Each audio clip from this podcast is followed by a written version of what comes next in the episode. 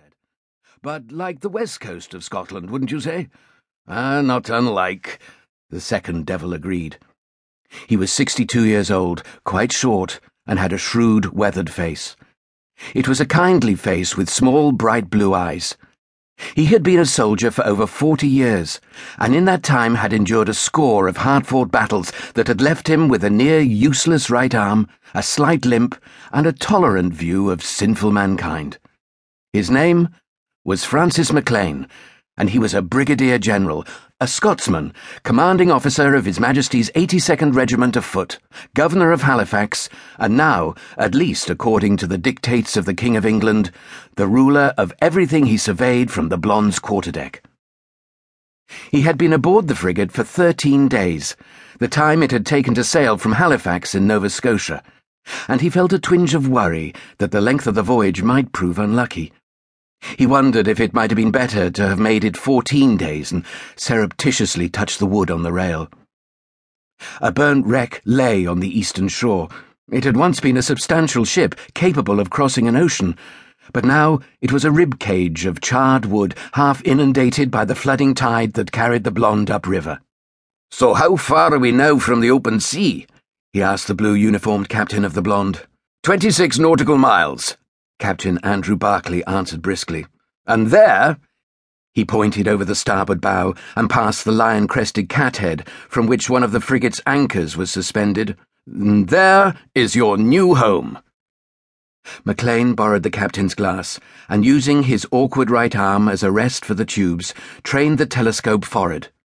For a moment, the small motions of the ship defeated him, so that all he glimpsed was a blur of grey clouds, dark and sullen water. But he steadied himself to see that the Penobscot River widened to make the great lake that Captain Bartlett called Penobscot Bay. The bay, Maclean thought, was really a great sea loch, which he knew from his study of Barclay's charts was some eight miles from east to west and three miles from north to south. A harbour opened from the bay's eastern shore. The mouth of the harbour was edged by rocks, while on its northern side was a hill crowned thick with trees. A settlement stood on the southern slope of that hill. Over a score of wooden homes and barns were set among patches of corn, plots of vegetables, and piles of timber. A handful of fishing boats was anchored in the harbour, along with one small brig that Maclean assumed was a trading vessel. So that's Majabigwaduce, he said softly. Back topsails, the captain called. Order the fleet to heave to. I shall trouble you to signal for a pilot, Mr. Fennel. Aye, aye, sir. The frigate suddenly seethed with men running to release sheets. That's Majabigwaduce, Barclay said in a tone that suggested the name was as risible as the place. Number one gun! Lieutenant Fennel shouted, provoking another rush of men who ran to the forward starboard cabin. Do you have any idea, Maclean asked the captain, what Majabigwaduce signifies? Signifies? Aye, does the does the name mean anything?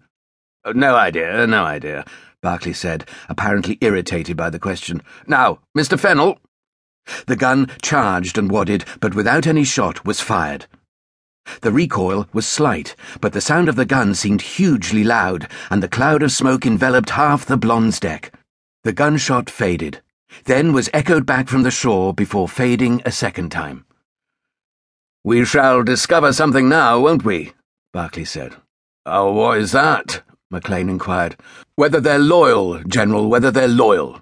If they've been infected by rebellion, then they'll hardly supply a pilot, will they? I suppose not, Maclean said, though he suspected a disloyal pilot could well serve his rebellious cause by guiding HMS Blonde onto a rock.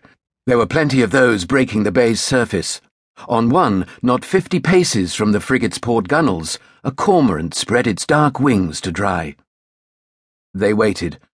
The gun had been fired, the customary signal requesting a pilot, but the smoke prevented anyone aboard from seeing whether the settlement of Majabigwaduce would respond.